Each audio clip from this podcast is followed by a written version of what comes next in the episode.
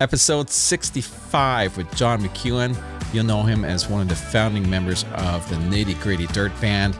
Uh, he's a multi instrumentalist, plays banjo, acoustic guitar, fiddle, uh, lap steel, There's a whole whack of instruments. Super talented uh, and such a nice guy, too. I had a great conversation. I couldn't believe uh, looking over his bio and looking over his career, uh, everything he's done. Uh, it's truly amazing, and it's a worthwhile listen to this one. And make sure you check out his uh, his book. He's got a new album out as well, and uh, all worthwhile uh, checking out. Also, don't forget about my sponsors for the podcast Music City Canada, based out of London. Great music store. They have everything you can ever imagine. I buy tons of stuff there. You can check them out at Music City Canada right here.com. Also, Morning Buzz Coffee. Uh, that's Morning Buzz Coffee.buzz. And they're based out of Hamilton, owned by a couple of great musicians. And uh, you can buy all their product, they'll ship it right to you. Fantastic guys. And Stickman Clothing Company, based out of Regina, Saskatchewan and they have fantastic stuff. Make sure you check out all their clothing and all their cool things they sell. You can check that out here as well.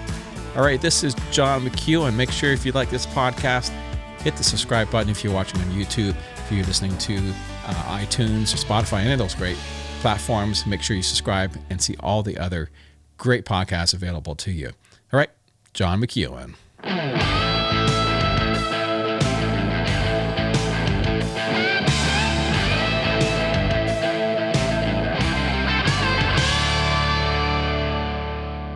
All right, we are live here with uh, a wonderful gentleman, John McEuen, and he just moved into Franklin, Tennessee from uh, Florida, and uh, it's been busy moving. So I appreciate you taking your time and, and doing the podcast with me. It's nice to have you on here.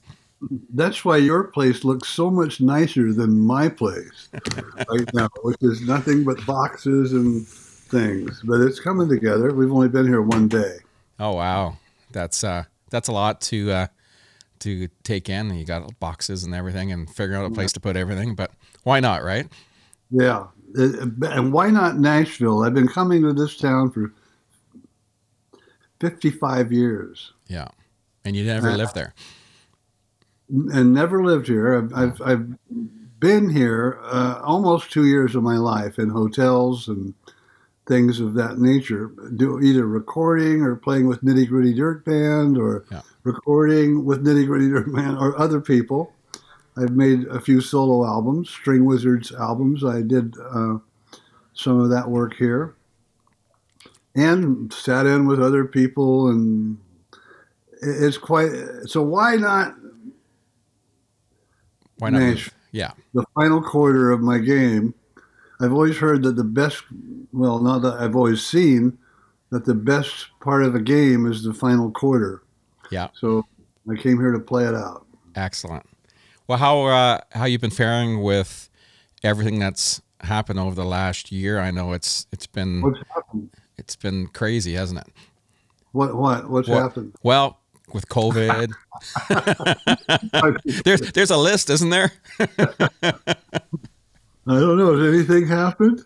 This year is not starting off so great either, but uh, I'm I'm actually having a, a good year. Uh, one of the reasons for deciding to move was was it was time.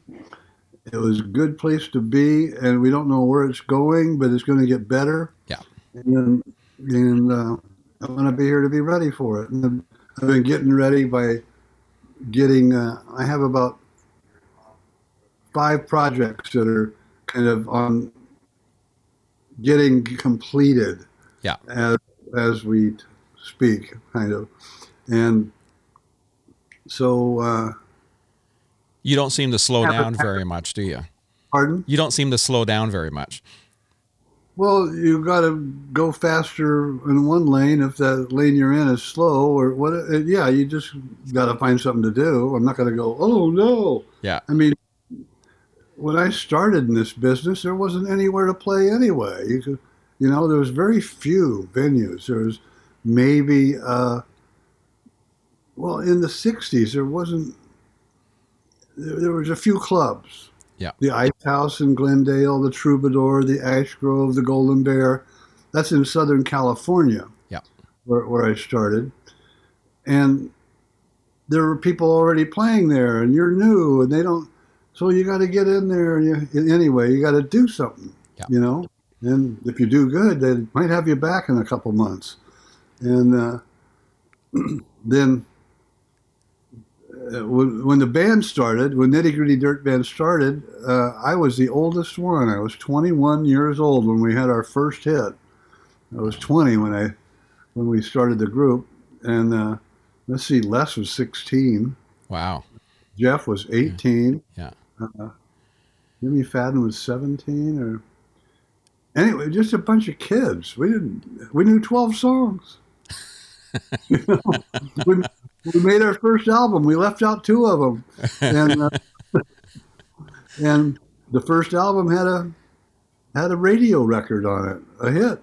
That's fabulous. Well, let, let's go back even just before that. I know it's an interesting story because you were uh, working as in the magic shop in, in Disney, Oh. were you not?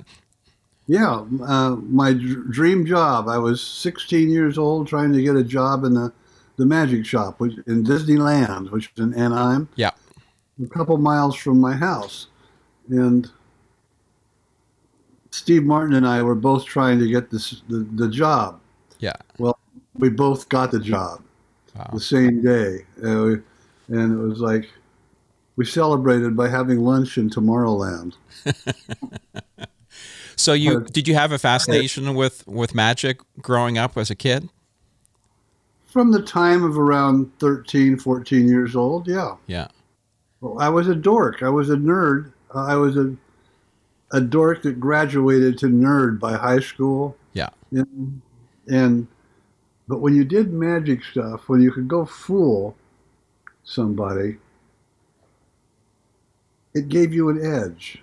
Yeah. You know, I was nervous as a cat, but it still, and started with my aunt and my grandma and stuff like that. But let's have let's have Johnny do a trick. You know, Yeah. so, It's interesting how many musicians and performers I know that are into magic. Um, I, one of my good friends up here in Canada uh, is, and his friend, a mutual friend of ours, uh, Steve Wariner, which you you'll know. Um, I found out today that he lives about a block away from me. oh, I know exactly where you are. Then I've been to Steve's house. What about Steve? He's totally into magic From how long? since he's little. Yeah. Oh, Yeah. So you should reach out. you you'd probably have a great conversation about magic there because uh, I'll remember that. yeah, yeah, he's really been. Uh, we did a podcast together just uh, a month or so ago, and uh, we chatted about that in the podcast. So, um, but yeah, I know several uh, musicians that are are into into magic or started when they were young. It was part of their, you know, they're doing some magic and some music as well. So Well, magic. When when I was doing it, you know, it's a close-up kind. You're doing card tricks or whatever. Disneyland. The three years I spent there got me into performing because uh, you you do little shows all day long. Yeah. All day long was sometimes eight eight hours at least, but usually ten or twelve, sometimes fourteen hour days. And uh, people would come through the shop, you know, walking through, and they'd be looking in the at the, at the display case. What's that? Uh, what's that nickels to dimes do? Nickels to dimes. yeah, He wants to know about nickels to dimes. Something we would all like to do. Yeah. You you start drawing in some people, and you do a little twenty-minute pitch, and then it's also for sale. And it would you'd sell a bunch of stuff, and if if it didn't go right, there'd be another crowd in twenty minutes yeah, another group, maybe a crowd of two or three people, or maybe 15 or 20. And uh, it really made me not want to work for a living. yeah, I want to do this, do that kind of thing. And music, when music came along when I was 17 and a half, Yeah. 18, it's the same way. You don't, you sit at home and you practice and you practice and you get good at something, or you don't know if you're good. but you have to find somebody to to play for. Yes. Hey, listen to this song. You know, see if you can uh, connect that way. And that, that's that mystery of why do performers go on the road? Hmm. Yeah. Why, when you're sitting at home, do you choose to go to Omaha to have some guy that owns a club say, uh, I can't pay you tonight. I can only pay you half as much, or you did really well, uh, whatever. The thousands of things that you hear. You go to Omaha, Lincoln, Nebraska, Missouri, Kentucky, you know, you drive around trying to pick up money. Yeah. For what you do. You're sitting there. You're sitting there in your nice studio. You play the fiddle, right? Yep. Exactly. You play the fiddle, right? Yeah. Yeah. I've toured a lot, so I know what that's like. Who have you Um, toured? what's that? Who have you? With whom have you toured? Um, well, I've I performed with my family for, gosh, forty something years now, um, Wow. and we've toured all over North America, and then I've performed with a lot of Canadian artists and everyone from Shania Twain down to different ones uh, uh, throughout Canada here as well. And then I am a promoter as well, so I've I've worked on the road and and done a bunch of stuff as a, a behind the scenes guy. So. Um, I've seen all of all of the United States and all of Canada multiple multiple times. It's just like you have. So, um, but yeah, it's it's it's something that even now there's a part of me that loves being at home um, with you know no shows really happening. Um, but there's man, I sure miss it. Um, and there, it, it doesn't leave you. I mean, it's it's nice to kind of have this extra time that you never had at home to do these extra things. But man, I'm I'm pretty anxious to to be doing something again. You can't do the magic trick in front of the mirror all the time. you know, I was speaking with a friend today because I'm not sure about you. I like, I love playing. Uh, it's just a part of me, but I love playing with a group of people, um, and I love a crowd. And I'm not much for just sitting at home and just playing, right? Um, Yeah. I, it's okay, but it doesn't do much for. me. I get bored. Like ten minutes, and I'm 15 minutes and I'm I'm kind of okay that's enough for me. I need I need a crowd. I want someone to play off of or that interaction. Um, but just sitting by myself, I, for me, I've never that's it's always been a struggle. Um, I don't know about you on, on that type of thing, but COVID, the COVID thing, it first started happening early last summer, whenever. yeah, I'm gonna have a lot of time to practice. This month I've played maybe eight hours.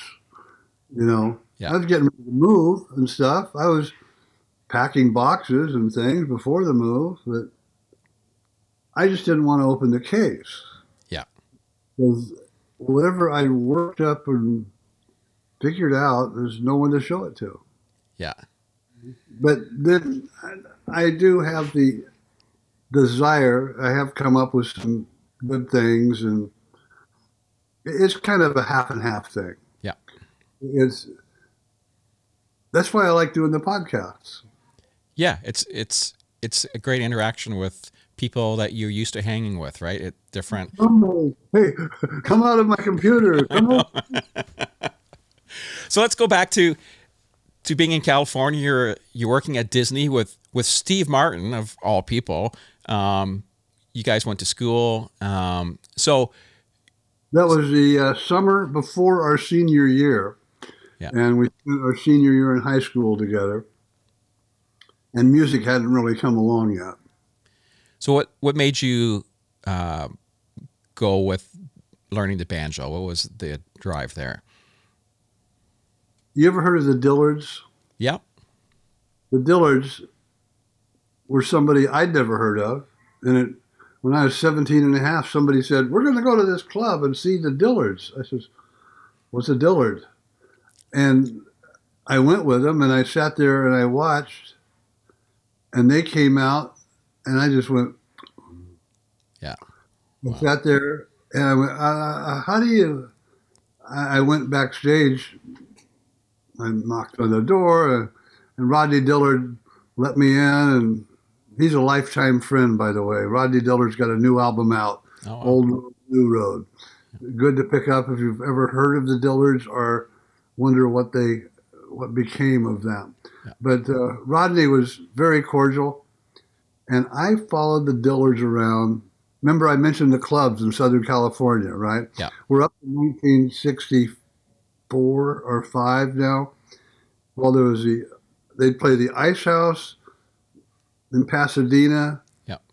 Down there, they'd play the Huntington Beach Golden Bear. Then they'd be back up the next week. You know, they week long gigs, Tuesday through Sunday. Then they'd be up at the Troubadour Oh, yeah. for a week, and then maybe the maybe the Ash Grove or uh, the Mecca then in Buena Park. Yeah. And I'd go see see them at all of them.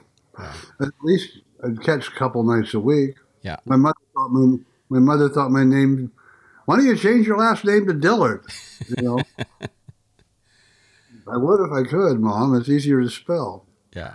But, um, But that was kind of the driving force to getting you on the banjo. that and into bluegrass because they were doing their own, and then through them, Doug Dillard was a nice mentor, and Rodney both. And I'd say, "Where did you get that lick from?" Oh, J.D. Crowe. Go listen to him with Jimmy Martin. Wow. Yeah. you know, Flatt and Scruggs or whatever. They they were sending me to places to hear more music, and uh, and I went. 18, 19. I'm playing eight hours a day. I'm going to college, Yeah. sitting in my car practicing. Uh, usually at least eight hours. Just I didn't keep track, but I remember the time going by. Yeah. you know, I had to learn.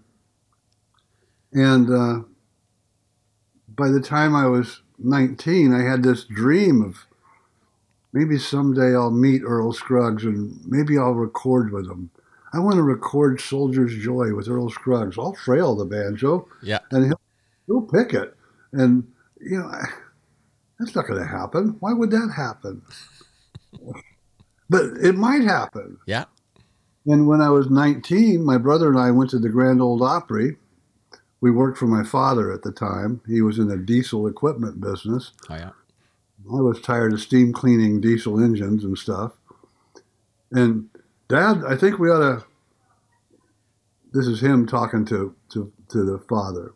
Yeah. I think we ought to go see some of those clients, and we can take so and so in El Paso some some that stuff he bought, and go pick up some stuff in Missouri, and then okay, take the pickup truck and go do that. Our whole purpose was to get to Nashville, and we made it. Maybe we can see the Grand Ole Opry. Well, we got there on a hot August Saturday night, and it was sold out. Oh no! Oh, see anybody. I went to the back window and I looked in. And right when I looked at the stage, this was written. My life was written, I believe. Right when I looked at the stage, Lester Flatt says, Earl and I are going to bring out Mama Maybelle Carter to do the Wildwood Flower. wow. Maybelle Carter comes out. She's playing with Flatt and Scruggs, and I just went, ah. And I said to my brother, William E. McEuen, Bill, Yeah. I'm going to record with the, with one of those people someday. I don't know how. I guess I got to get a band. That'd be one way. I got to get in the music business. I got to take anyway. It was all you know. At 19, I was like a lot of 19 year olds. I didn't know anything, but I knew everything. Yeah. You know. Yeah, it, What- it seems like dreams, but it's really pre- premonitions, really, and uh, you don't realize it at the time. But um, it's pretty amazing when you you have those moments just come true. Um, it's pretty surreal. If you follow what's in front of you, you can let it take you somewhere. Yeah. You can either watch. I remember uh, General Schwarzkopf said something when his book came out. He said, There's three kinds of people in the world those that watch things happen, those that make things happen, and those that don't know anything is happening. That's true. well, I wanted to be a make things happen. I wanted to make some things. I was basically a. I was a great student. That would so what? That's your job. You're being a student. You're not supposed to get F or D, whatever. But school is ending. Hmm. I'm not ending. Yeah. Hmm. I better make something happen with the banjo, with the guitar, with the the magic shop experience. Yeah. Telling stupid jokes like the like it's the first time you've you've told them. You know. Yeah. I mean, I know what I'm going to do. I'm going to when I get older, I'm going to open it and maybe maybe in this town a, a, little business. No, it'll be two businesses, two businesses in one building. It'll be a taxidermist and a veterinarian. And a sign over the door will will say, either way, you get your dog back. yeah. So it from I just wanted to, to I wanted to goof off, and that's goofing off, you know. But then then along comes playing, and then the band starts. Oh, we can get on the radio.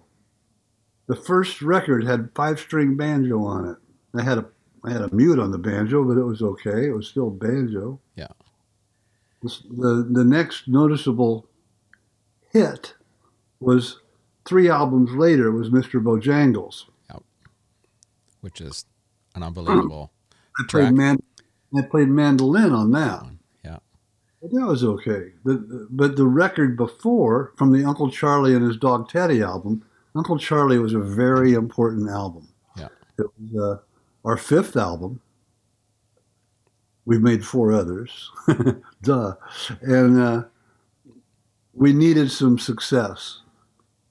We needed some new blood. We'd been in the movie Paint Your Wagon. You familiar with that? Yeah. Well, we were listed number five on the cast, and we did Hand Me Down That Can of Beans. It was really fun. 1968. Wow. I was very young. I was 22. Hmm. wow.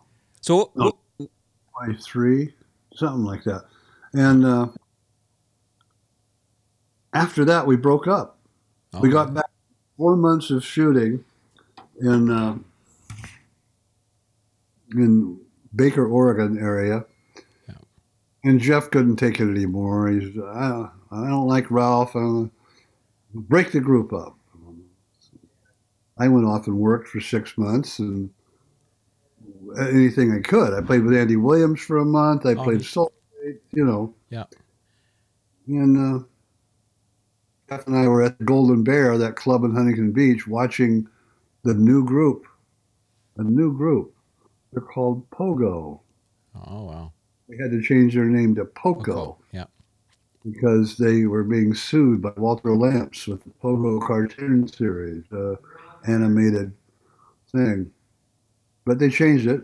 Yeah. And they were great.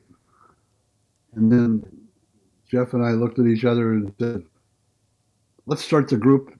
Let's start the group up again." Keep in mind, this is a group that had dissolved closed the bank account, everything. Oh yeah. Mm-hmm. Let's start the group up again and record a new album, and let's get a singing a singing drummer. We found Jimmy Ibbotson. Yep. You familiar with him? Yep. Well, he sang "Fishing in the Dark." Yep. Uh, recent Canadian fame. It was number one for five weeks. Good job, Ibby. Well, we found Jimmy Ibbotson, and he became the new voice. He, he had new energy. He could play country. He could play rock. He could perform. He and I worked great together. We fought it out on stage on some of the songs. Yeah. You know, fun fought it out. Yeah. And, uh, and we, well, for Uncle Charlie and his dog Teddy, we did something quite unusual for the Dirt Band. Uh, we rehearsed. For four months, we wow. hurt. Four and a half months. Yeah. And, uh, and it was in Le- Les's dad's. Les's father repaired jukeboxes for a living. Oh wow. We're in a little jukebox factory, Yeah. rehearsing, surrounded by jukeboxes. the irony of that escaped the Dirt Band, I believe, but it was really, really something. What was what was the process like when you were recording those first, say, first and second and third album? Um, where did you record? Did you record them all at the same spot, or uh, what was First your, done at Armin Steiner's eight track, the first eight track studio in LA. wow? we it was right behind Capitol, that round Capitol Yep. building, and we had to wait for the Beach Boys to finish, and uh, come into the control room and listen, and then get back out there and do the other song. The producer Dallas Smith was ordering us around. Yeah. Uh, don't touch the board. Don't get near the board mixing boards. you know, I mean, you couldn't Yeah. when I met Jimmy Messina, he was producing uh, Poco's album, Wow. you know, and he was standing behind the engineer saying, "Could you turn up track three, please? Use a little more bass." The guy looked at him. All right, here's a little more. Could you turn up track seven, please? It's the background vocals. Jimmy wasn't in the union. Oh yeah. It was a union-driven machine at the time. Was it? Could you turn up track nine? Listen, it's it's already almost in the red. you expect me to when you want distortion? Uh, this is Ampex 256. It doesn't. It's, it can take a plus three hit. You know, you can go into the red. Yeah. You know, and right. You know, and but it was like mixing by by mail. And- but he produced the first Poco album, and he's in a group, and he was great. We got we, he and I got along great. And I understand he's a, he moved from Southern California to Franklin, Tennessee last year. Wow. I get to start up those chess games again. Excellent. Jimmy's been a good friend. I know. What was it like doing? What was your question? Doing the album, Yeah. the early ones. We would learn songs, and we'd go in to record them.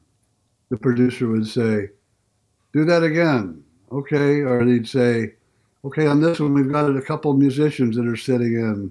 Show them the songs. You know, people we hadn't met before." Yeah. And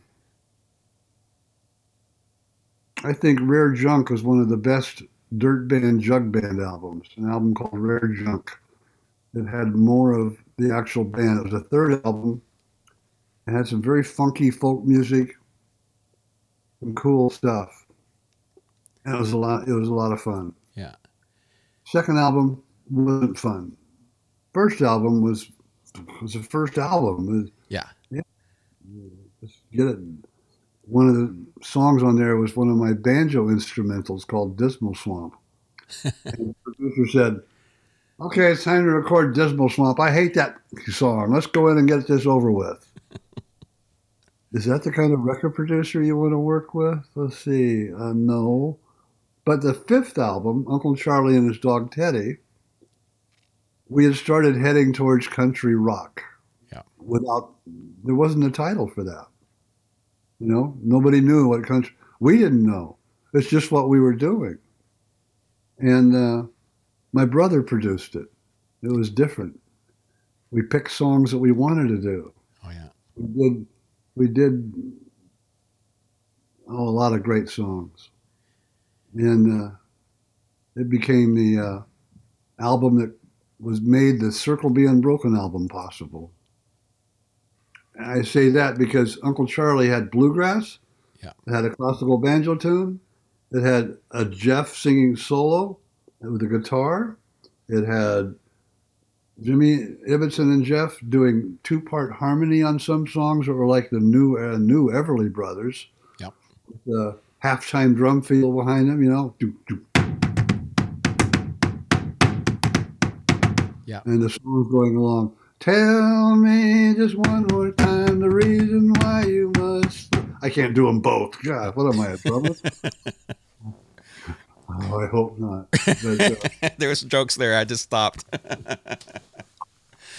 uh, but, but, Jimmy Ibbotson could play the drums and sing, and that was like a miracle. Yeah. so he sang. Jeff and Jimmy both sang Bojangles. People don't know that, but Jeff sang harmony the last two verses, and Jimmy sang lead. But he sang lead on some of Shelly's blues, Jimmy Ibbotson. Yep. And uh, House of Pooh Corner, which was Kenny Loggins' first recording. Oh, really? Kenny Loggins' song, you know. Yeah. People know that nowadays that are into that type of music. Yeah. But Kenny, we'd met it comes into the dressing room. Hey, you guys, I got some songs. I bet. Uh, you want to hear some of my songs? I got some songs you can record. Here, listen to this one. You know, hey, what, uh, what about this one? And he, he would do things that were the songs were so different. Yeah, this guy is good. Hey, you come up to my house, Kenny, and uh, I'll make a demo tape of you so we can learn some of your songs. And I recorded five songs with just him and his guitar. Wow. And one was House of Pooh Corner. One was Summer Shell. No, no, no, one was uh, Prodigal's Return. One was Santa Rosa. Wow. Anyway, and it was really great. We learned it off those tapes. Yeah, that's great. So at that time, where were you playing? What type of gigs were you doing? Uh, were you, you sticking in California, or were you you were heading out quite a bit in different places at that time? From the time of the first record on the radio, that put us the way the agencies worked. Yeah, they've got a hit. They've got a hit. You want them on the show? Okay. Uh, you know, they would. You could work the record chart to make the jobs happen. Yeah. And we've been going on the road in 67, 8, 9. And then Uncle Charlie came out. We've been going on the road. Uh, the first time on the road was uh, like April, Gresham County Fair in Oregon, yeah. right outside of Portland. Yep. Not a pretty sight. Three sets a day. Yeah. Bandstand, horse racetrack, Midway. Over here, Come coming yeah, everybody got a chance. Come and win the uh, win the goldfish, win the goldfish. Band, horse race in the middle of your set. They're off and running. PA system. I've done a bunch of those shows. the worst part is if you, you got the gig and you were actually on the horse track where the stage oh. the stage was on the horse. We hadn't we hadn't progressed to that yet. We got to some of those uh, yeah. a few years later, where the either the stage would roll out or you'd set up on the stage, and, and sometimes you had the grandstand uh, twenty yards away with the track between you. Yeah, yep. Did a bunch of those too. thought that was a good idea. here and put the audience here. Uh, anyway, that was what it was like when we played with Jackson Five in 1972 or so. Wow. We opened for the Jackson Five and ABC, what you doing to me? You know, ABC was hot and yeah. the, the Robin song. And, and that kid that sang was really good. But uh, that was on a racetrack. Sedalia, Missouri, you know. wow. 69 or 70. Yeah. But uh, that's ancient history, isn't it? But it seems so fresh. Yep. In some, my memory of it is sharp. And uh, I think sometimes it's the middle stuff that gets lost a bit. It's that the early stuff that really makes a lot of impressions. I can remember gigs from early, early, early days but then there's the section in the middle there it seemed a little hazy. And it was you were on a, you know, it was a machine at that point, and you were just kind of going, and um, and then things change again. But um, yeah, I, I, when when did you do you remember getting up to Canada for the first time performing? Oh man, oh. Yeah. Played Calgary and Edmonton at the Jubilee concert halls. Yep. They were both sold out. And we played them as the years went by. We played them again and again. One night we sold out uh, one pair of nights. We sold out two nights in one and one night in the other.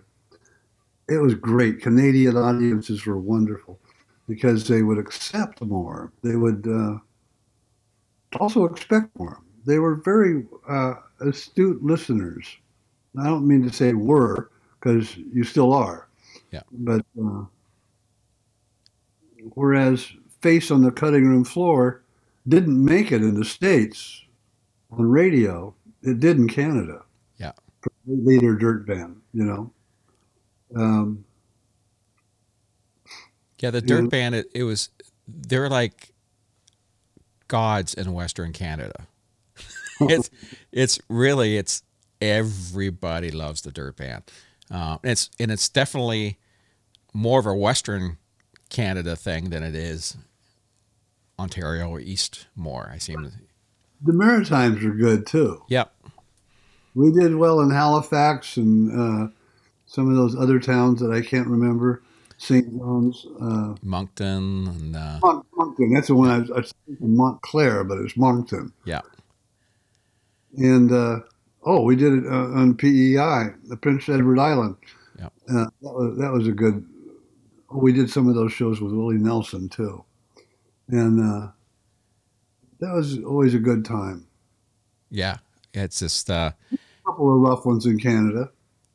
well, especially if it's the winter winter time too. There's a couple. There's always a couple of. Yeah. You know, it's, it's a hockey rink without a good PA system or whatever. Or it's a, but there's a hockey rink in. Where is that? Oh.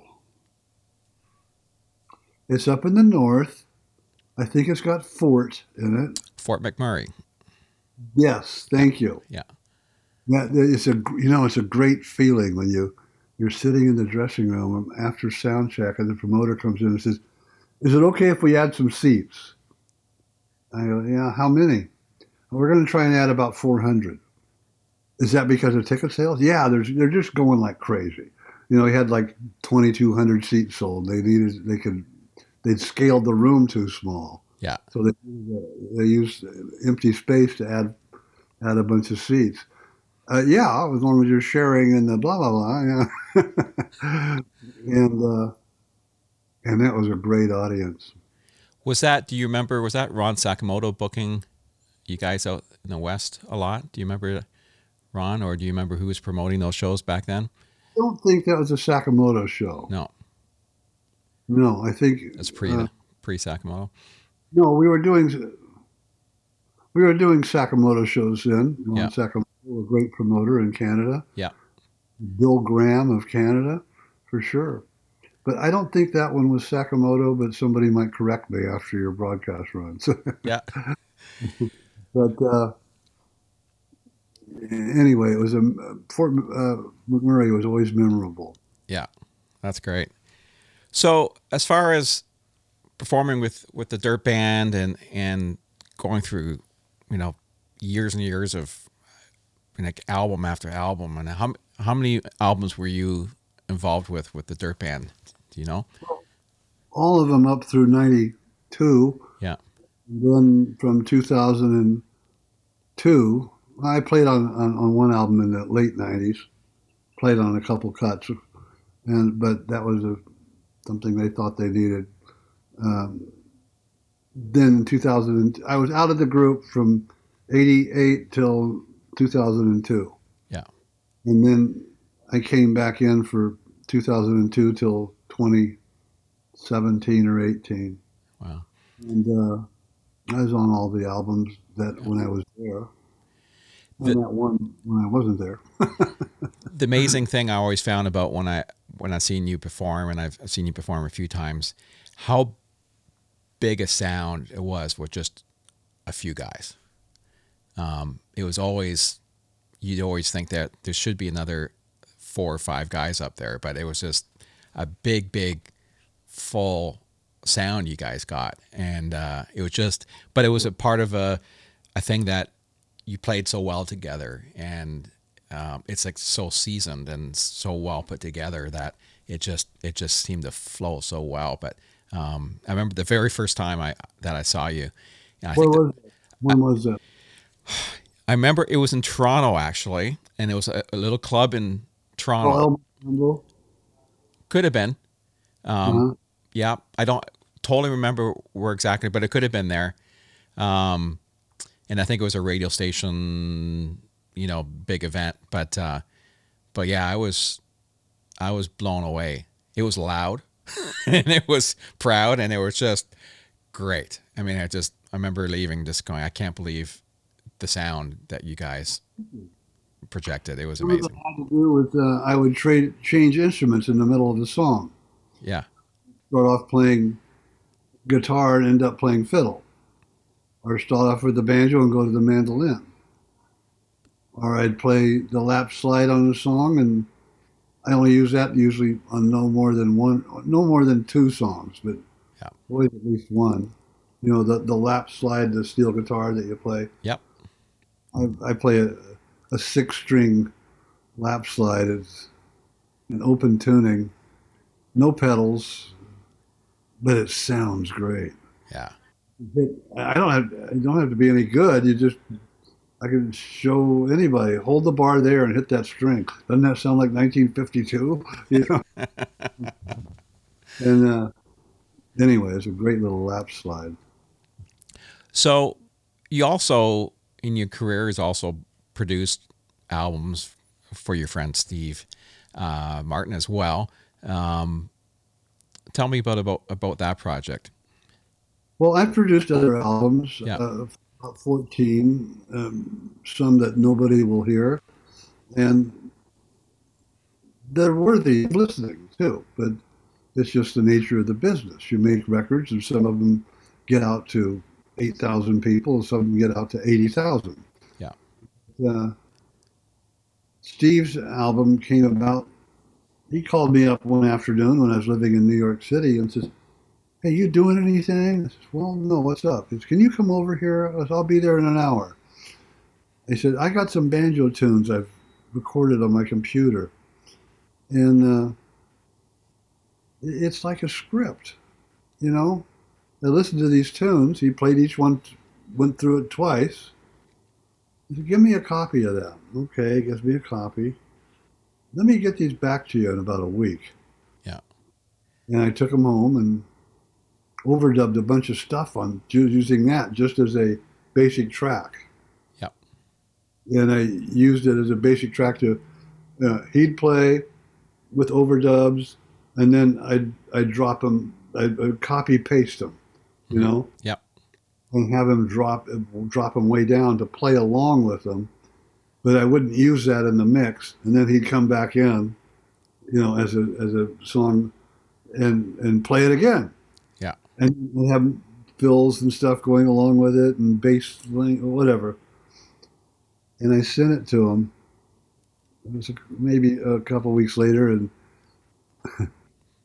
I, I, I thought it was really good. He he writes some of my favorite banjo tunes, and uh, he he called me, and I could see that it was him. I didn't answer. He got the tape. Hmm. He'd had the tape for one day because I, FedExed the mixes. Yeah. I FedExed four mixes. This is just his banjo in the computer with me overdubbing four or five things. Yeah. Called again. I didn't answer. but the, then I called him back an hour later. Steve, what's up? I, I sorry I missed your call. And, uh, this sounds fantastic. I didn't know my music could sound this good. You know. Yeah. Well, I had his interest. And I told him I think I should produce an album on you. This should be all your banjo music or all your music. Goes, I don't know enough songs. Well, write some more. Write four more tunes. Yeah. Or come up with four more that you can attribute to you. Anyway, so he wrote some songs and and I produced the album and it won a Grammy. Wow. That's fabulous. And it was really fun because uh, well, it was really good. it works because it, was, the material was good. Yeah. It might have helped that I got Earl Scruggs to play on one song and and uh, Vince Gill and Dolly Parton to sing a duet and Tim O'Brien to sing Daddy Played the Banjo. Yeah. And Gary Scruggs called me up, Earl's oldest son called me up and says, Hey, uh, Steve sent me the lyrics of that Daddy Played the Banjo and could you ask him if he'd be interested in having a co-writer? Because he's got a couple things that uh, you know I'll ask. And so I asked. Yeah that'd be good. So Gary Scruggs becomes co-writer and puts some great lines in that song. Awesome. and because his daddy played the banjo Earl Scruggs Yes. and uh, that was really that was really fun It and must be. Go ahead. when the, the album's done and, and it's really good, I said, Steve, this is really good. You're going to have to go on the road and play. I, I can't go on the road. I, I don't know. I'm not going to go on because he had comedy show where he'd have to go out and do an hour straight. Really, Steve, you don't get it. When you record an album that people like, once you start the song, you've got three or four minutes to just pick. Yeah. Relax. Then after the song, you have that much comedy. The song is that much. He took a few gigs, then he took a few more. Then he started burning it up. Yeah. it was really, uh, really interesting. Um, what was he like? Uh, as you know, you knew him as a obviously a teenager. Did you think he was going to end up being a comedian at that point? Was he someone who was just yeah, the comedian, and he used the banjo then. Yeah. He used the banjo when he when he was running out of when it wasn't going over. He would use the banjo to think. Oh, yeah. Have you ever wondered about you know you get into something through venturing away from the music yeah as he's playing it, and then. But I knew he was going to be a comedian. I kn- that's why I got my brother to manage him, or I convinced him to go look at him. And and my brother Bill McEuen, who managed the Dirt Band, yes who passed away last September. I just saw that. Sorry about that. Yeah. So so was he. But uh, I mean, he, he would have laughed at that. Yeah. so your brother, let's talk about your brother for for a bit. Obviously, he he had quite a amazing uh, career. Obviously, he was managing the Dirt Band and and Steve, and he was worked in in film. Brother- my brother produced five Steve Martin movies. He produced Pee Wee's Big Adventure, Wow. Pee-wee's Big Top. He produced a movie called The Big Picture, which was incredibly funny. Yeah. A little bit underplayed uh, as far as box office. He produced uh, a few other films too, and a group called Starwood that had a hit on Columbia, who whose career dissolved because of cocaine, basically, you know, um, and other drugs just got in the way. Um, then he produced uh, some early, some earlier stuff and some later stuff, and he was quite productive and influential. Did he um did he play at all? Was he a musician? he and I used to play the, those bars, Sid's Blue Beat. Oh, that was a two month long gig every every Friday and Saturday night. We made a hundred dollars a night. Wow. How old was I? I was eighteen and nineteen. Yeah. Yeah. We did a lot of Jimmy Martin music, Carter family music, Flatt and Scruggs music, and Dismal Swamp, the song that I wrote with him. Yeah. Um, and that's the music that I brought into the early dirt band when it was forming. I brought, along with Les Thompson, a bluegrass influence. Yeah. a bluegrass influence. To the other guys, folk music or country blues kind of thing. Yeah. So that worked out. Awesome. Yeah, you're. I looked over your brother's credentials and what everything you had done, and I was like, wow, I just. He certainly had. You could tell he must have had a lot of drive. Um, I mean, he, he certainly did a lot, and and uh, and obviously from a young age too, taking on management and then getting into film and and all that. So, uh, uh, fascinating career for him as well. 24, yeah, at about 24 he started. Amazing. And, uh, definitely had his own opinion. Nothing wrong with that. So, I called him up once. I said, "This guy is writing a book about comedy, Bill. It's a comedy in the '70s and how it changed, and he wants to interview you. He wants to talk about Steve and Robert Schimmel and Steve Landesberg and and these other people that you've worked with." And I, I tried to say it to where he wants to understand what you did or why you did it, and he go, his response was, "Why should I give somebody content for a book when I know what I did, and I know it was right?" Just because he can't do anything but write about it, I'm supposed to talk to him? No, thanks. Don't have him call. That's great. Well, there's truth in there, isn't it? It's like, wow. I'm publicity whore. And uh, you want to talk? Oh, okay. Anyway. The um, well, you've obviously worked with so many people in, in the industry and in country music, especially. Um, do you have some a couple of favorites that that you worked with over the years that you could maybe share a story or two? Dolly Parton, mm-hmm. that's one. Yeah. I did about 40, I did about forty shows as her opening act, and that led to me having her come to re- record with Steve Martin. So thank you. Awesome. And she didn't do it just like like that.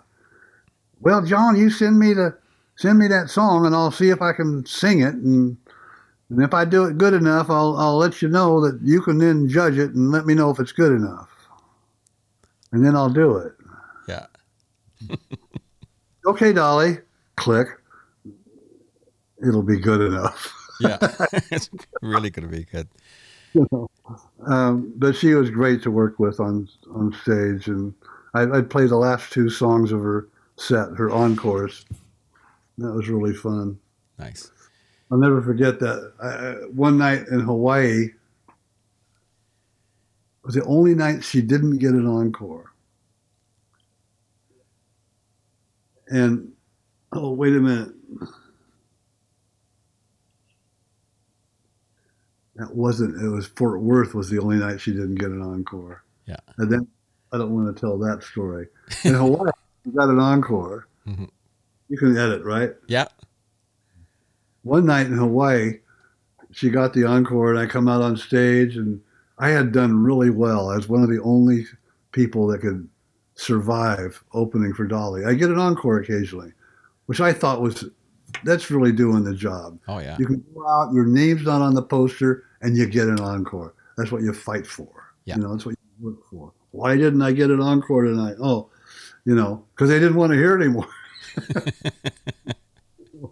um, what do I do to make them want to hear more? Oh, so I figured that out. But I'm out there. Uh, we just did Rocky Top, and I'm standing on her left. She's on my right. And usually we turn to the right and go, thank you, and then turn to the left and go, thank you very much, you know. Only this night she turned to the left and I turned to the right. And you might imagine that I ran into Dolly Dolly Parton left. You know? that one really, and I went, "Oh, I'm sorry, Dolly." He goes, "That's okay, John. It was my pleasure." Thank you very much. Thank you. You know, I always wanted to introduce her. Now here they are, Dolly Parton. she used that to get attention for her songs. And she wrote incredible music. She writes incredible music. Yes. Yeah. And she believes in what she does. And that's something that it's really an example of good work. Yeah, she there's not there's nobody like her. Um, she, you know, she's certainly one in a million and uh, can sing beautifully. And But the the songwriting is just spectacular. It's uh, pretty amazing. Now, nowadays in music, do you have anything that you're enjoying that's happening now in in 2020, 2021 that you uh, like listening to, or you you kind of stick with your favorite stuff? I haven't listened to too much new stuff. Billy Strings is really great. The Mhm. kid Billy Strings, have you heard of him? I've heard the name. I haven't heard his stuff. He's an incredible player. I hope he develops to a good entertainer and player, musician, and all that. Because it takes that. You can't just Dolly Parton's an entertainer. Yes. She's uh, fun to watch. She's fun to listen to. She's whatever. Um, no, I haven't been listening to too many new things. I don't like what I hear necessarily of new country music, although Kelly Musgraves is a great singer and some others that don't come to mind, but I can think of them. Yeah. You'll see them on the list. Oh, yeah, she's good, you know. And uh, Clarkson, what, some girl named Clarkson. Kelly Clarkson. Oh, yeah. Yeah. Is there Kelly Musgraves? Kacey Musgraves. Oh, yeah. Yeah. Yeah. And uh, that's how much, that's how closely I follow, you know. But, um, no, it's in a strange space right now for me and new music. I like good instrumental music and players. Yeah. I like my music. I go to sleep playing on my computer. Some of my, I mean, I have it play some of my songs and old recordings. Uh, like, I like hearing this cut I did with Jose Feliciano. Oh wow. You know, Now you, one of your favorite singers uh, is one of my favorite singers, John Cowan. Oh yeah, yeah. He he he came he came when I called for my Made in Brooklyn album, which was uh, three years ago. Yeah. Album recorded with one microphone. Oh, isn't that great? That was a great microphone. Yes. it picked up everything. Best drum sound. I felt so sorry after this recording. Those guys that set up 20 mics around the drums and let's get the snare drum right. Let's get the hi hat. Let's get the four tom. You know, this one microphone picked up everybody and the drums. He had to move them around a couple times before the recording because we had to had to find the right position. It's Yeah. on Chesky Records. On Chesky Records, Made in Brooklyn is the album with David Bromberg, John Carter Cash, Steve Martin, um, um, Martha Redbone, Wow. a wonderful singer from Brooklyn, a Native American, John Cowan, and uh, and a few other people. Um, the fiddle player Jay Ungar, the guy that did Ashokan Farewell. Yeah. And it was a. we did 14 songs in two days. Oh, nice. I rehearsed them for four or five days before the sessions, and Yeah. because of one microphone, that's it. Yeah, just not a, there's no punching in or anything, is there? No overdubs. Uh, okay, is everything sounding good? Yeah, okay, here we go. Here we go. And everybody really put out the effort. You could feel it in the room. Yeah. Feel. I said. I told David Bromberg. I said, on this song, play that electric guitar and do one of those solos that'd make me go buy the album. You know? and he did. First one, the one take. It was just really, oh, you know. I played banjo, guitar, fiddle, and mandolin on the record, and other guys. Oh, Andy Goessling was incredible. He's a star on this record. You know the name Andy Goessling. yes, I do. Actually, I know the name. For those of you out there listening that don't, Andy Goessling is a man from the group Railroad. Andy Goessling was the man from the group Railroad Earth, and uh, what an incredible thing that was. It's, I'm living in New York, and I get an email. I see you're playing City Winery. Would you like me to come sit in? Andy Goessling. Wow. You're Mr. Goessling. That sounds intriguing. What do you play? I, I wasn't in tune with Railroad Earth. They were a jam. They are a jam band. Yeah. They are great. And he sends back a list: uh, sax, uh, clarinet, dobro, mandolin, guitar, zither, banjo. You know, all that stuff. I says, well, uh, I think I can do without the zither and the banjo, because I have one of those. And Yeah. But uh, sure, I only keep in mind I don't like to rehearse. If you know the song, you'll play. Sounds fine to me. and that started a relationship where three years later I said, "Hey, you want to make an album?" And he he played the zither on the album, and uh, as well as sax, dobro, mandolin. And when he played the mandolin on the bluegrass tune, uh, me and Matt Cartsonis, the lead singer on that song, I was singing harmony on a bluegrass tune. How did he play like Jesse McReynolds? A very complicated cross picking thing. Sounds kind of like finger picking. Oh man, that guy's good. He passed away last year, Mhm. but I got to got to play with him on a project. That was great. That's awesome. Anyway, So it, you have a new book now too, right? That I saw on your website. I have a book now too. Yes. Yeah. It's not new. but I'm gonna I'm gonna do a talking book version for next year too. Oh, that's a good idea. No, I'm told people want to have that. So Yeah. yes, it's on the website. A book called The Life I've Picked, and the hardest thing about writing it was coming up with a title. Oh yeah, it's a good title. I like it. Yeah, it, I, I do too. I have to say, I do. I don't like the two pages of titles that I had. Oh, maybe this will work. Maybe that'll work. For the months before. Finally, it's the night. The night before I deliver the final manuscript to go to print, I got to come up with a title. Yeah. I'm going downstairs. I'll be up when I come up with a title. And I go downstairs. Okay. What am I going to call this book about the life I've picked? There you go. The life I've picked. The life I've picked. That's it. Yeah, it's perfect. It just it just it describes you perfectly, right? You just you get the whole vibe from that that title. It's perfect. And then I had to go, is it the life I've picked or the life I picked? Yeah. Or is it the life I have picked or is it the life I'm picking? Yeah, That's great. it's not right. Well, let me wrap up in a, a couple quick questions, and uh, I know you've you've selling into a new house there, and I'm sure you have lots to do. And Oh, this is a definite break. good.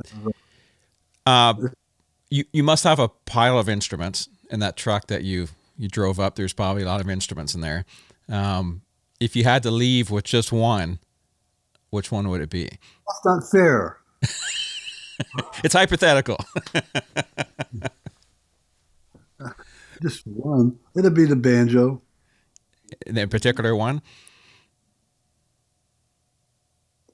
Probably the one I've been playing for 40, 50 years. Yeah. Um, maybe it'd be the guitar.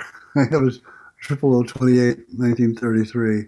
Wow. The banjo was made in nineteen twenty seven. Um, But banjo probably the I, I love playing the fiddle when there's people in front of me, and it's very hard to practice. yes. I I know.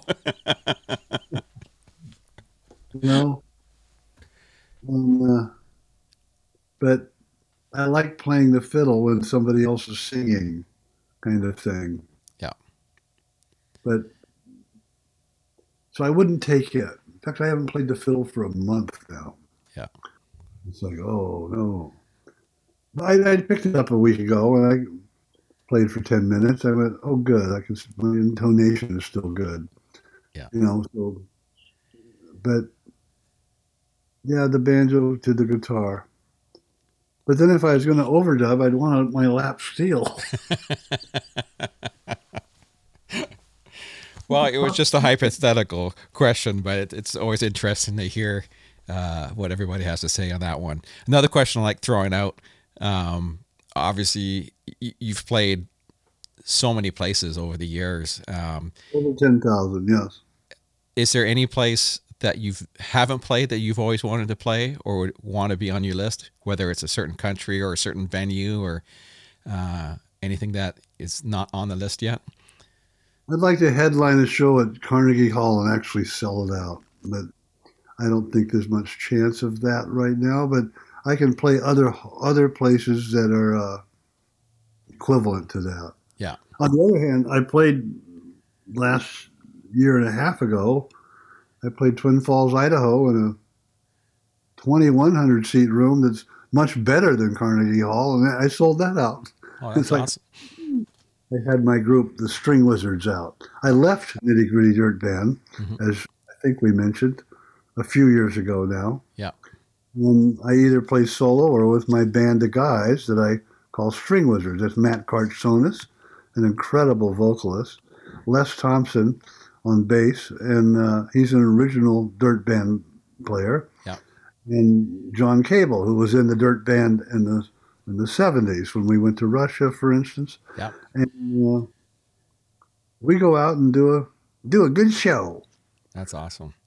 Love to see that.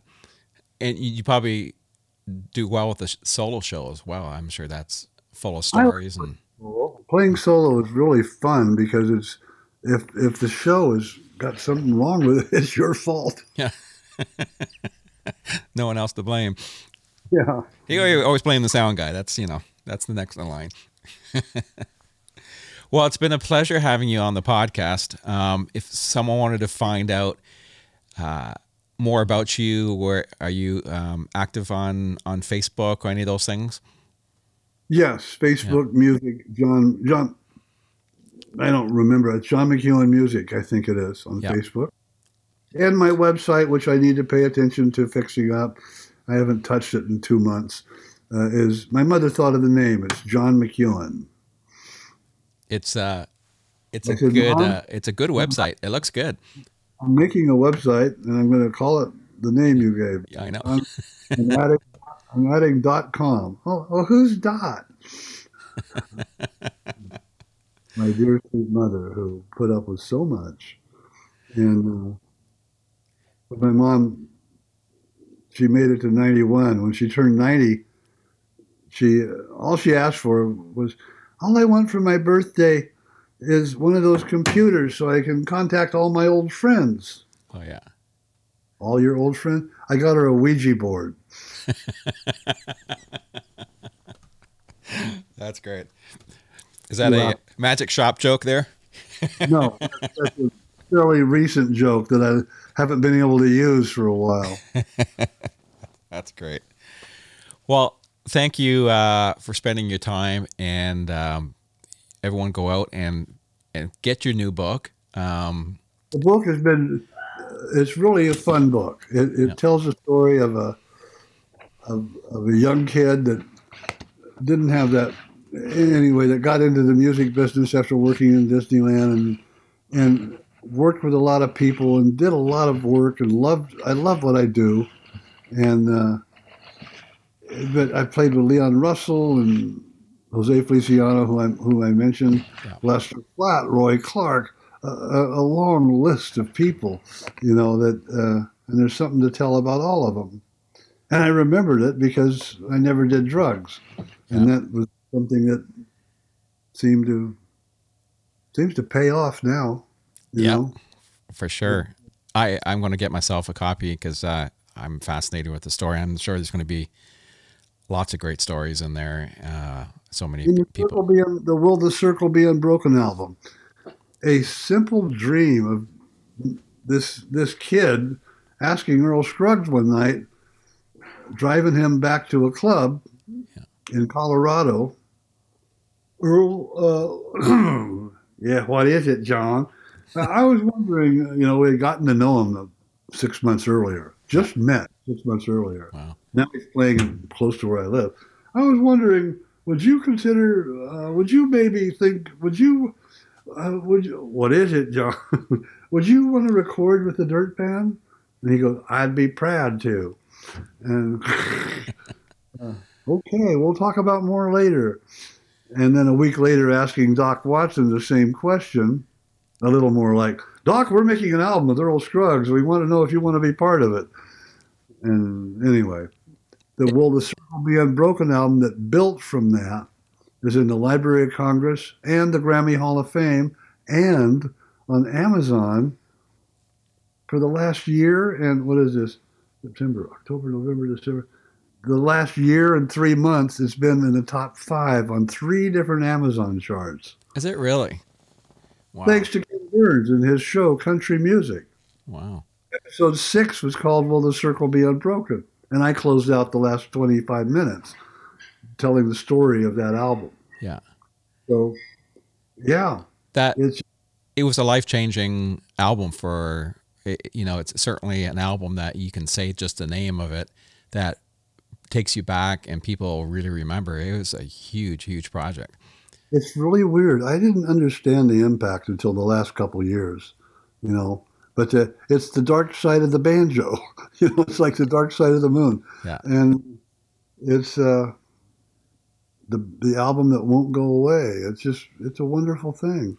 Would you feel that's the project that you're most proud of, or do you have something else that you feel? But obviously, that has such an impact and um, it's a very tough thing. Made in Brooklyn is an album I'm very proud of. Yeah. a lot of time in on making it. Uh, had to reschedule the sessions two or three times, which meant calling a bunch of people and saying, "Can you do this date instead?" Because if you're going to record for two days, you got to have everybody there. You know? Yeah. And, and uh, anyway, it worked out. They all lined up, and we went in and did it and it was everybody knew it was a really um, special project. So I had to come up to the mark.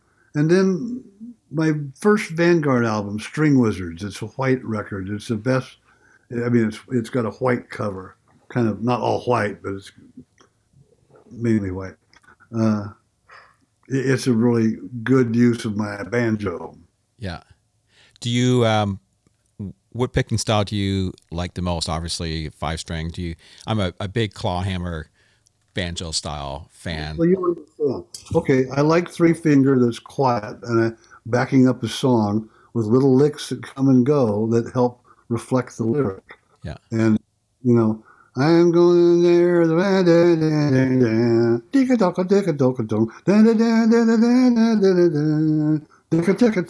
you know, that yeah. don't say too much and say just enough. Or if it's frailing, yeah, I like a frail. Yeah, love that. That's a better style. Yeah, yeah, and you don't hear that too much. Um, and I, it's something you can do by yourself too. Yeah, really the style where you have rhythm and melody, and a little bit of funking on the banjo and stuff like that. Excellent. So Wow. So well, we could speak for hours.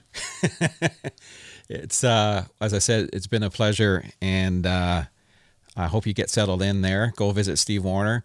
Um, tell him I said hello, and uh, um, show him a magic trick. I think I'm cool. Yeah, yeah, you should. I know a trick that he doesn't. He probably hasn't seen. Oh, good, good, good. He'll like that for sure. Well, thanks again. Good luck with the move, and uh, it's as I said, it's been a real pleasure, and I uh, hope we have a chance to uh, meet one day. I've never met Steve Wariner. I, I've no was in the same space, you know, a dressing room or something once. But yeah, thank you very much. Yeah, I'll send him a note too, and let him know, and maybe I can connect you guys. So. Well, sure. Say John McEuen's your new neighbor. Yeah. And, uh, he lives two blocks from you. I was just talking to him. I'll do that for sure. I'll make sure that uh, that all happens. Okay. All right. Well, thanks again, and uh, have a great night. And uh, I'll let you know when this is uh, all put together. And uh, just hang on two seconds. I'll just wrap this up, and uh, we'll say a proper goodbye here. But thanks again, and it's been a real pleasure having you on the podcast. Thank you.